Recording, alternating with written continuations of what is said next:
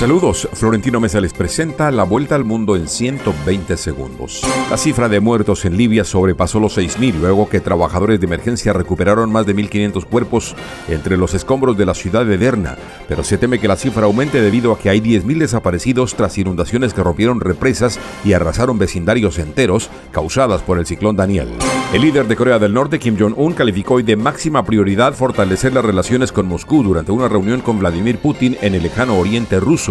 Una cumbre excepcional que, según Washington, podría conducir a un acuerdo sobre venta de armas. El ejército ruso volvió a atacar anoche con drones kamikaze desarrollados en Irán, la región de Odessa, en el sur de Ucrania, donde resultaron dañadas infraestructuras portuarias y resultaron heridas varias personas. China advirtió hoy al partido gobernante de Taiwán que sus compras de armas a Estados Unidos solo empujarán a la isla al borde de la guerra y no traerán más que desastres a los habitantes de ese territorio. El presidente chino Xi Jinping se reunió hoy en Pekín con su homólogo venezolano Nicolás Maduro, quien se encuentra de visita oficial en el país asiático desde el pasado 8 de septiembre. La Comisión Europea llamó a completar para finales de este año las negociaciones sobre los acuerdos comerciales entre la Unión Europea y Mercosur, Uruguay, Paraguay, Argentina y Brasil, y entre el Club Comunitario y México.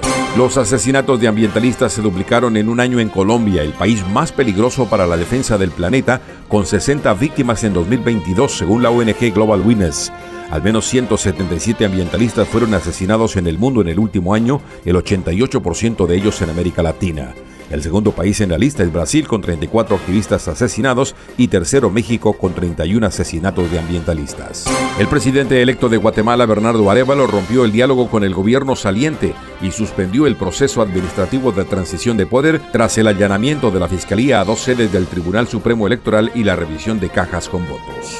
Esta fue la vuelta al mundo en 120 segundos.